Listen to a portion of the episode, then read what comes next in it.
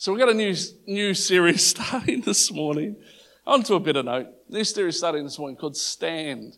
And I think this series is really, really critically important to us to understand some things, because I, I don't know about you, but but I know that the Bible calls us to stand out, to to make a stand for who Christ is, to make a stand for what he stands for and who we are as followers of Christ. But but there's standing out in the right way, at the right time for the right reason, and then there's standing out the wrong way, if you know what I mean.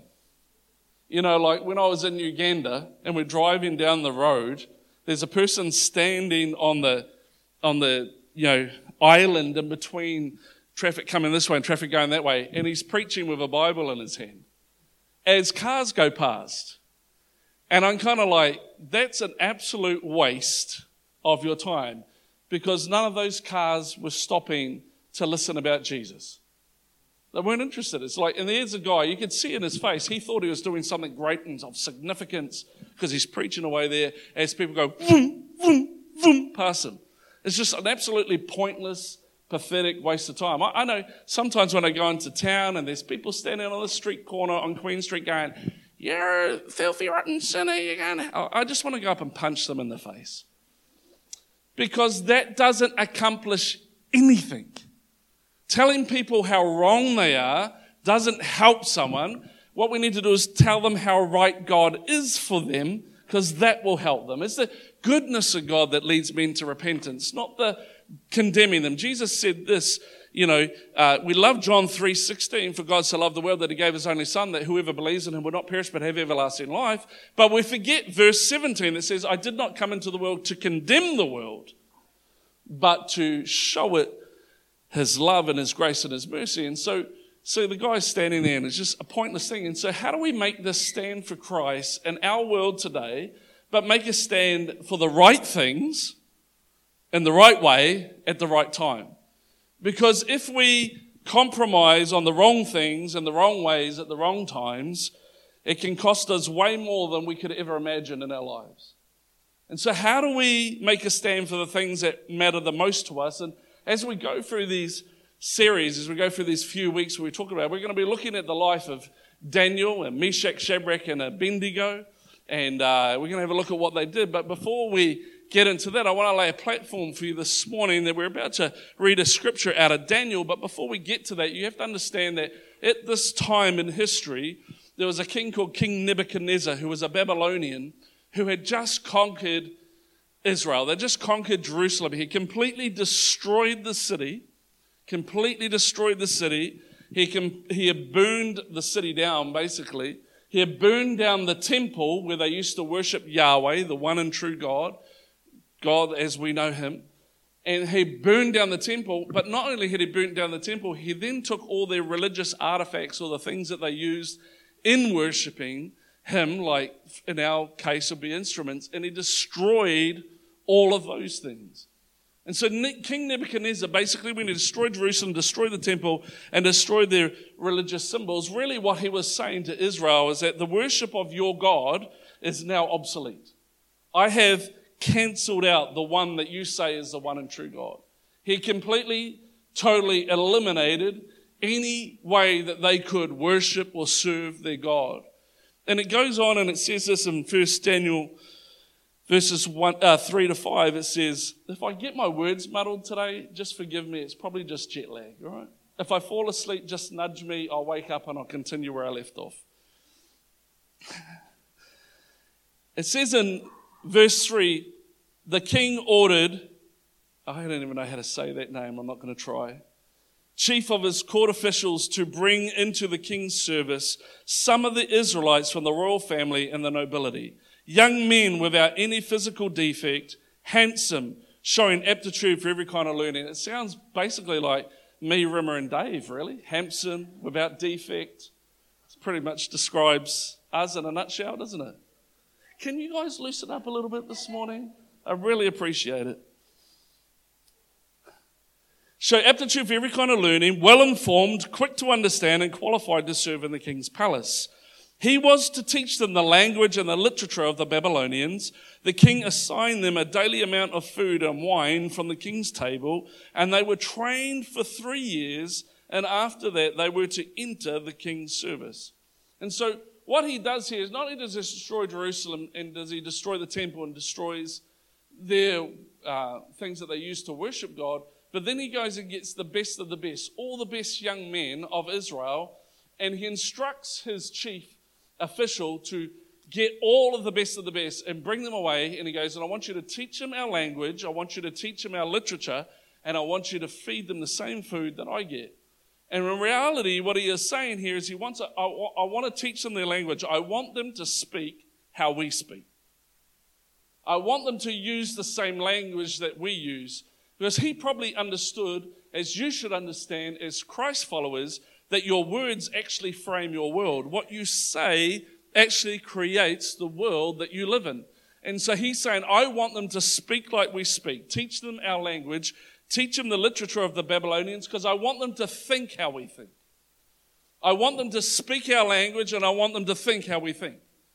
I want to take all the best young men, and I want to do this. Because he's basically saying to Israel, not, am, not only am I destroying Jerusalem, not am I only destroying your present, but I'm actually going to destroy your future as well. I'm going to take your future young men, I'm going to teach them my language, I'm going to teach them to believe what I believe, and they're going to become my chief officials, they're going to become my government of my country, and you won't have them. And so he's not just destroying Jerusalem, but he's destroying their future by taking the best of their leaders and saying that they're not going to be yours anymore. In fact, his strategy here was really intentional. In other words, what he's saying is that the king wants them to think like Babylonians think, speak like Babylonians speak, behave like Babylonians behave, and believe what Babylonians believe. I think that this mirrors a strategy that our enemy, the devil, actually is doing today in our world. We we are being so hammered today about what you can say and what you can't say, what you should believe and what you shouldn't believe, how you should behave and how you shouldn't behave. Yes? And if you disagree with any of that, you get absolutely roasted. And so what people do is they shrink back into their shells, and they became very quiet about what they believe. But if the Bible says that we're meant to stand out, how do we stand out in the right way for the right reasons in the right place?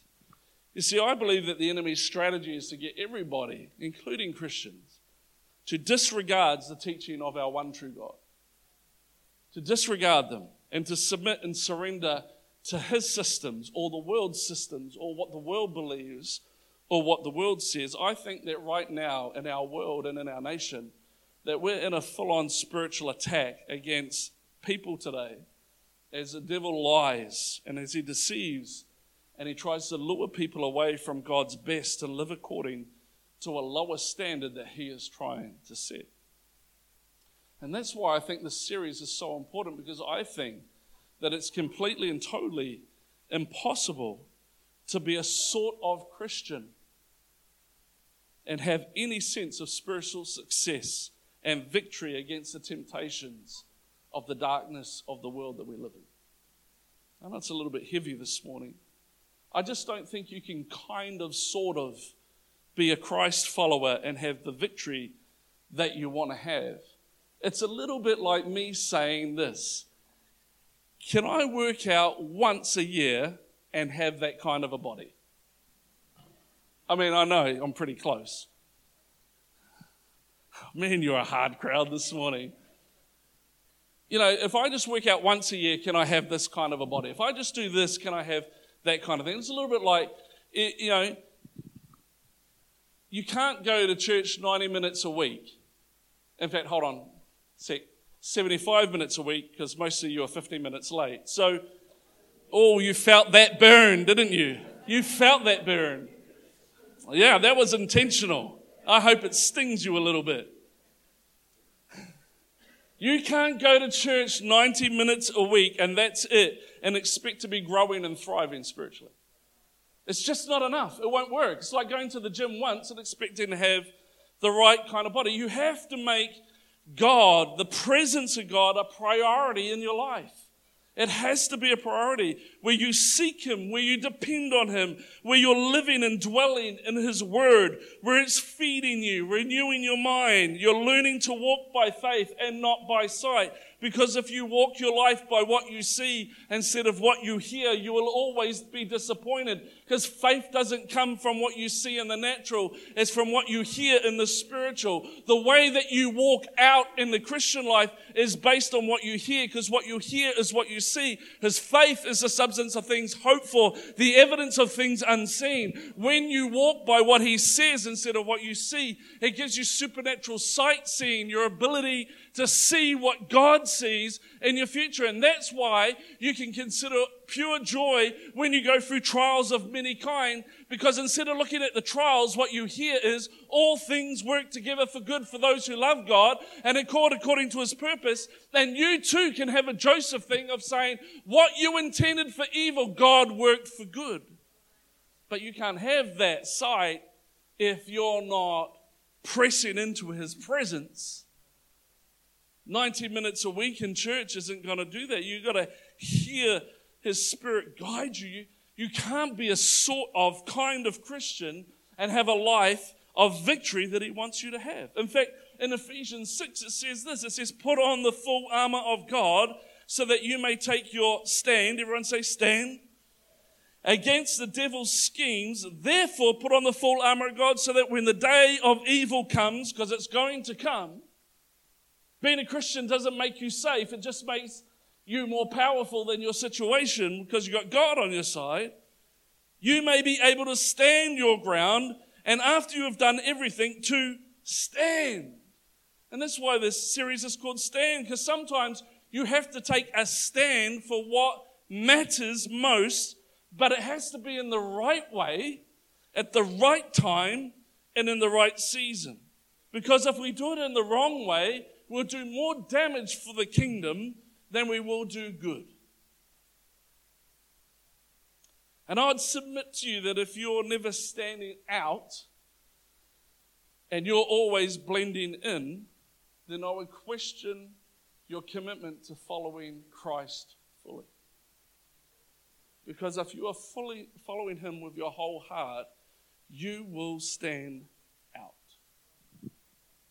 You know, I used to work, when I first left school, I started at the bottom working in the parts department.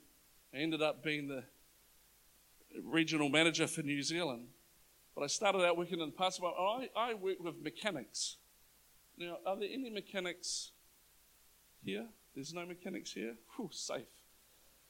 Mechanics are an incredible breed of person. If I gave them the wrong part, they would throw the wrong part at my head, along with a few choice words of how they would describe my abilities. Something along the lines of, Craig, you useless, beep, beep, beep, beep, beep, as it hit me in the head. They would swear around me all the time. They would use God's name in vain all the time. the time. And you know what I did? Nothing. But what I did do is at lunchtime, I'd read my Bible while I ate my sandwiches. I didn't try and make a stand in my workplace saying, don't use God's name in vain, cut your swearing out. What I did is I just pursued Christ in front of them. I let them see me serious about following. You know what happened six months down the track? They would apologize around me every time they swore or every time they used God's name in vain, not because I said anything. Francis of Assisi said this. He says, I preach the gospel at all times, and sometimes I use words. Your life will communicate more than your words ever will. And if I had stood up there and said, don't say that, without showing them my life, then it's just words. Some of you get worried about that sort of stuff, but I'm trying to tell you that I don't think making a stand over that is the right stand. I think there are more important things to make a stand over. Some of you are probably not agreeing with me right now. Here's the thing. When you are following him and showing people that you're following him, you will be different. You will look different. You will be set apart. The word holy means to be set apart. We know the scripture says, be holy as I am holy. In other words, be different.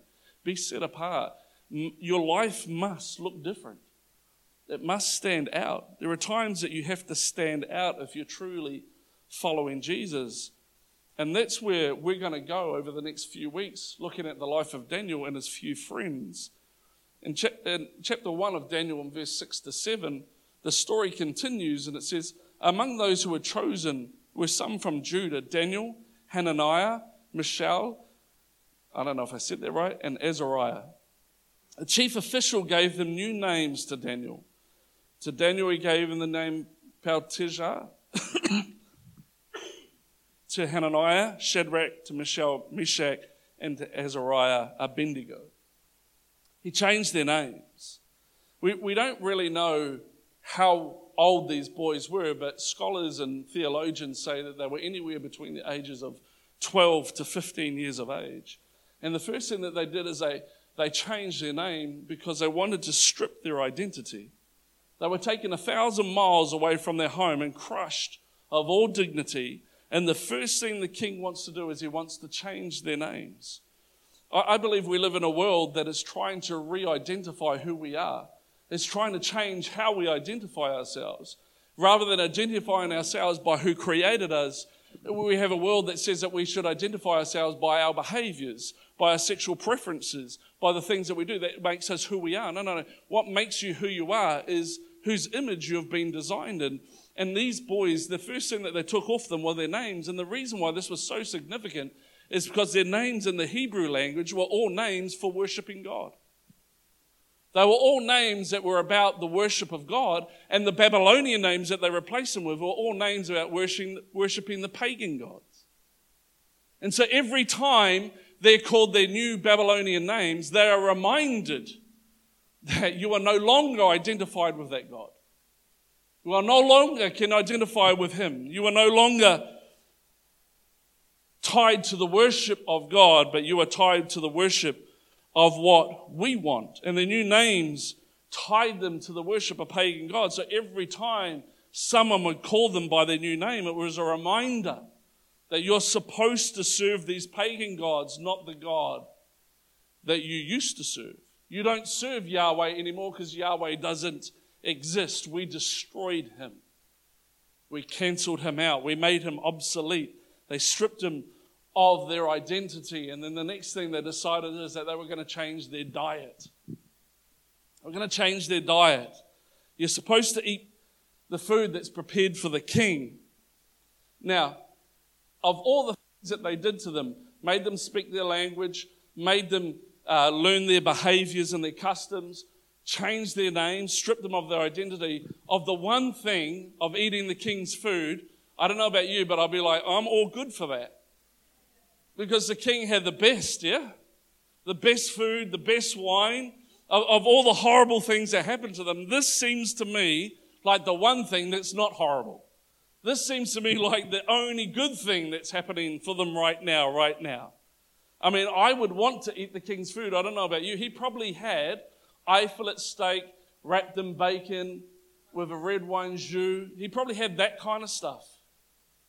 I think that's what kings eat. Murray, is that what you ate at your house? No, not quite. The problem was, here's the thing, the problem was that the food prepared for the king, the meat, the wine, were dedicated to pagan gods. It wasn't dedicated to the one and only true God. And so for Daniel and his friends, this became a problem for them because they wanted to honor God and worship Yahweh in every possible way. And to eat and drink anything dedicated to pagan lines, to them, was crossing the line. And in their minds, it was disrespectful to God. Because Daniel goes on to say in verse eight, said, but Daniel resolved not to defile himself with the royal food and wine and asked the chief official for permission to not defile himself in this way. I think the great thing about Daniel, if there's one thing that, that, that we can understand, is that he didn't fight back when his name was changed. I think this is significant. Because I think Daniel said, you can call me whatever you want, but I know who I am. And I know who I serve. And I know the God that I worship. You can call me whatever you want, but it doesn't change who I am. That was not the thing that Daniel made a stand over. I'll always worship and I'll always know my God and I'll always serve my God. And we know that with Daniel because he continued to pray to God when you read further on in the story when it was illegal for him to do so. And we understand that if you go further on in the story, you find that Meshach, Shadrach, and Abednego got thrown into the fiery furnace because they worship God. So you can change our name, but you're not going to change who we are. He didn't make a stand over his name. He didn't defend his name. He took a stand when it became clear that God's name was going to be defamed, not when his name was going to be defamed. He took a stand when it was God's name that was going to be insulted by him eating that food. And it says here that he resolved himself not to defile himself this way. He made a predetermined resolution, a predetermined decision before the temptation was ever there to eat the food. He pre-decided what he would do and what he would not do. And that's why I believe that Daniel was successful. You see, I think that if he hadn't pre-decided and you put the food in front of him, he would have done what I would do. I would have gone, I've got to eat something, and I'm hungry, and it looks pretty darn good. Like, this once won't hurt. I can always ask God to forgive me later. Does this sound familiar to anybody? Um, for me, not for you guys, because you guys are, are really good, just for me. Because I'll, I'll just I'll just do it this once, because it's not that big a deal. It's just it's just once, and you know what? I, ha- I have to eat something anyway, so I'm sure this is going to be okay. Here's the thing. He never got to that stage of the temptation of the food because he predetermined. Before that chance even came along, he resolved in his heart ahead of time. He made a decision before he was faced with the temptation to do what was right. The first thing you, you got to understand is your success and my success and so many different spiritual avenues of our world will be determined by what we decide ahead of time.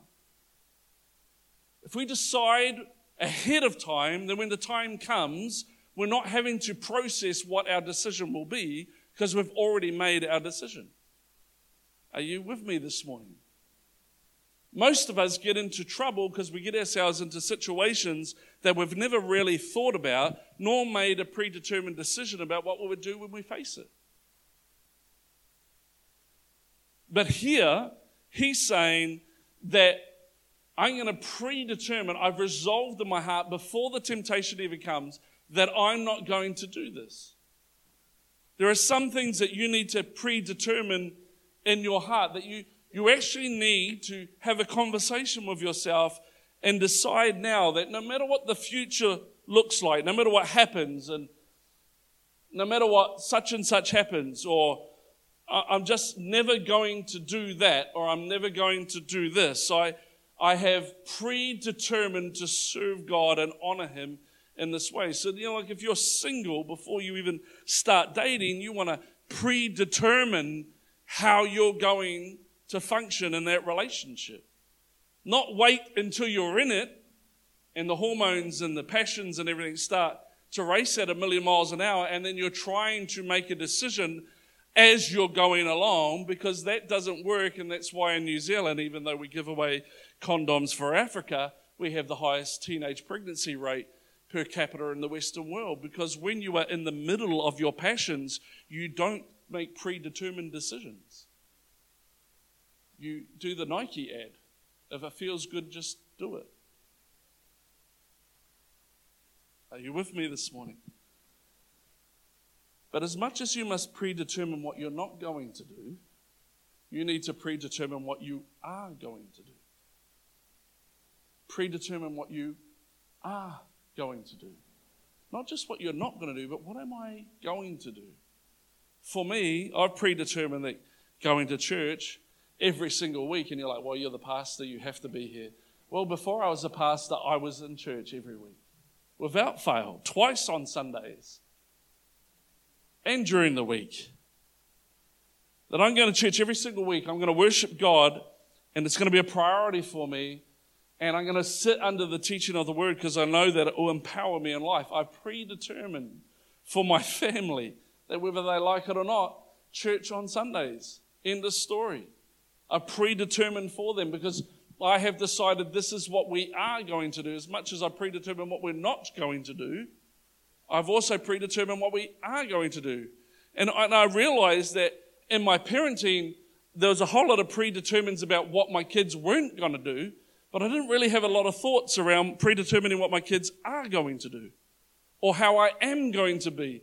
I, I knew things that I didn't want in my marriage, but I don't think I ever really thought about the things that I did want in my marriage. We're so good at at looking at the things we don't want that we forget to start to make predetermined things about the things that we do want. I've predetermined for me that I'm going to keep my eyes pure, so I'm not going to look at things that I shouldn't be looking at because I've decided, predetermined, that my marriage is more important to me than a moment of lust or temptation.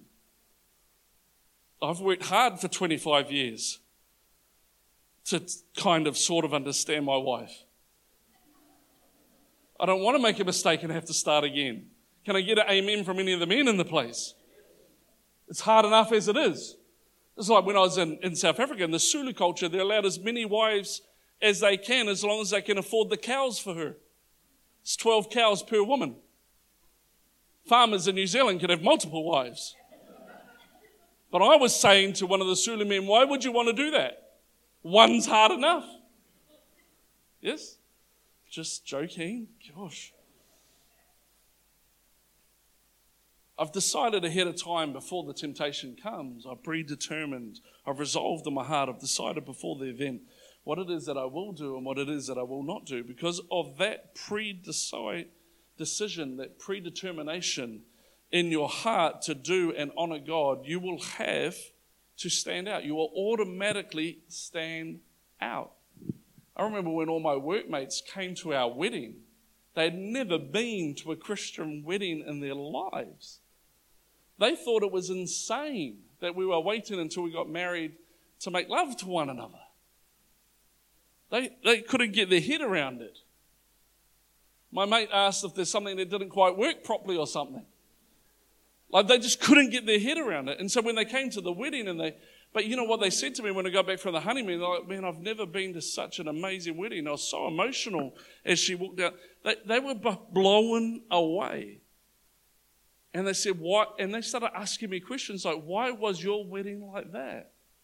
It stood out and it enabled me an opportunity to speak into their worlds.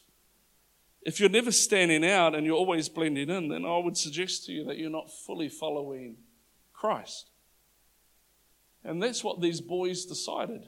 Daniel, Meshach, Shadrach, and Abednego. They decided that they were not going to eat the food from the king's table. They predetermined in their hearts that they weren't going to do that. And so these boys, they stood out day in and day out. At breakfast, they stood out. At lunch, they stood out. At dinner, they stood out. The next day, again, they stood out. Every single day and every single month, they stood out because they would not eat the food that everybody else was eating. So while they're sitting at the table, eating something different every single day, three times a day, they stood out. Not because of what they were saying, but because of how they were living. And they stood out again and again and again. And if you're going to follow Christ fully, you're going to find that the closer that you get to Him, the more that you're going to stand out. And you're not ashamed because of what He has done for you. You understand what Christ has done for you. And so it's not a shameful thing to stand out for God that has done so much for you. The story goes on and Daniel says, please Test your servants for ten days and give us nothing but vegetables to eat and water to drink. Then compare our appearance with that of the young men who eat the royal food, and treat your servants in accordance with what you see. So he agreed to this and tested them for ten days. And at the end of ten days, they looked healthier and better nourished than any of the young men that ate the royal food. And so what do they do? Like, there's this whole thing about standing out in the right way, in the right reasons, and the right seasons, yeah? It's so critically important, because every single one of us have seen Christians stand out in the wrong way. Yes? Come on, you know them. They're the ones in the workplace that thinks everybody hates them because they're Christian, but it's not because they're Christian. It's because they're an idiot. You know? I know we're all part of the body of Christ, but I'm pretty sure some of us are the appendix. Nobody knows what you're doing, but you have the ability to blow up and kill all of us. That was a joke as well. Sheesh, tough crowd. I'll tell you what they did not do.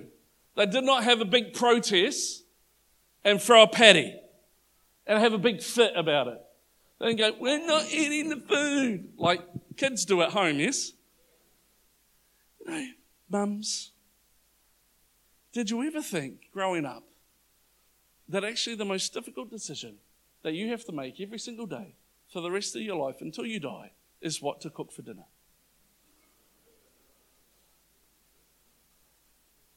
They didn't make a big protest. They didn't have a hissy fit. They didn't make a scene. Listen, with wisdom, they presented a plan respecting the authority that was above them. With wisdom, they presented a plan respecting the authority that was over them. And they said, hey, can we simply try something else? They were very respectful of the authority over them. I've seen some Christians in workplaces not respectful of their bosses, but having hissy fits and complaints and throwing their toys out of the cot and turning up at eight thirty because I only get paid from eight thirty and I'm leaving at five on the dot because I don't get paid a dime for staying any later. And you know what? It just doesn't show respect for authority. They complain all the time instead of using wisdom to come up with a plan. You see, you can stand out for the right reasons, the right things, in the right way, or you can stand out for the wrong things in the wrong way. And there are some Christians that we know, that you know, stand out the wrong way all the time. You're going to stand out in some way. You will stand out even in the wrong way, or you're going to stand out in the right way. And we have to have wisdom. God, is this worth making a stand for? Is this something worth making a stand for? Or is it something that's not that big a deal? Is this something worth making a stand for? Is this really something that I should nail myself to the cross for? Is this something that I really need a stand for? You know, it's, it's a little bit like with with your children sometimes parenting. It's like, do you want to win the battle or do you want to win the war? You know what I'm saying? Do you want to win the battle or you don't want to? I know with Trinity, we're dealing with the kids that they deal with in their school, because they deal with all the kids that get kicked out of schools and they come from traumatic, traumatic backgrounds, gang families and all that sort of stuff. They're never going to win the battle of getting these kids to stop swearing, because swearing is just part of their natural language. But what they can do is they can win the battle of getting them educated so that they don't live in a poverty cycle, but they actually get an education so they can get a job. And they find that as they focus on educating them, the swearing and that starts to take care of itself to a degree. They're never going to win the battle of trying to get these kids to stop smoking cigarettes at lunchtime, because the battle's not important. The war is that they need an education, because education is, is the enemy of poverty. It's what gets people jobs so that they don't live in that victim cycle mentality. And so we have to decide when it comes to standing out for God, do we want to win battles or do we want to win the war? Yeah. So is this really something that I want to nail myself to, or, or is it just not that big a deal? And here's the thing, Daniel, when it came to their name, no big issue. You can change my name. You can teach me the language. You can teach me your history. You can teach me your customs. You can teach all that. But the minute that you want me to eat food that's dedicated to your God instead of to my God, that's when I'm taking a stand. And they took a stand in the right way by using wisdom and by respecting authority, and it caused them to stand out three times a day, seven days a week, three hundred sixty-five days a year. And it goes on, it says in verse nineteen, the king talked with them and he found none equal. None equal to them. None equal to them. Because God gave them, because they honored him, supernatural understanding where they were able to interpret dreams and visions. And they literally redirected through that. They redirected the course of history and turned an entire pagan nation to following God, if you read the story on. Because they stood up for what mattered most. You think about this, if they had compromised on the food, if they compromised on that and not had the courage to stand out, nothing historic would have happened. Nothing would have changed. Nothing would have turned around. And I don't know about you, but with all of my heart, I'd rather be remembered for standing out than forgotten for blending in. I'd rather be remembered for standing out than be forgotten for blending in. We don't make a stand, we don't stand out to make a statement, we stand out because we're called to be different. We don't stand out to make a statement like some people. I'm just making a statement here. No, we stand out because we're called to be different. We're called to be set apart. It's not about making a statement. It's about showing a life that is different. And we're going to put on the full armor of God and we're going to take our stand against the enemy's attacks. We're going to make a stand about those things. And as we go through these next few weeks, we will give you some tools and some, uh, some things to help you make that stand, the right stand, in the right way, for the right reasons. And when you've done everything else in life, when you've done all that you can, you're going to learn how to stand. And the reason why we're going to stand is because Christ stood and died for us. He made a stand on our behalf, taking the sins of the world upon his life. He's called us not to conform to the thinking or the pattern or the behavior of this world, but that we'll be transformed by the renewing of our minds. In other words, that we would talk his language, that we would think his thoughts, that we would behave his behaviors, that God has called us to this. Because he knows that if we think like he thinks, do what he does, then not only will your life be transformed, but the lives around you will be transformed. I think that we're living in a world that needs the church to stand out more than it ever has. That needs us as Christians to stand out, but not in the wrong way for the wrong reasons, but in the right way for the right reasons.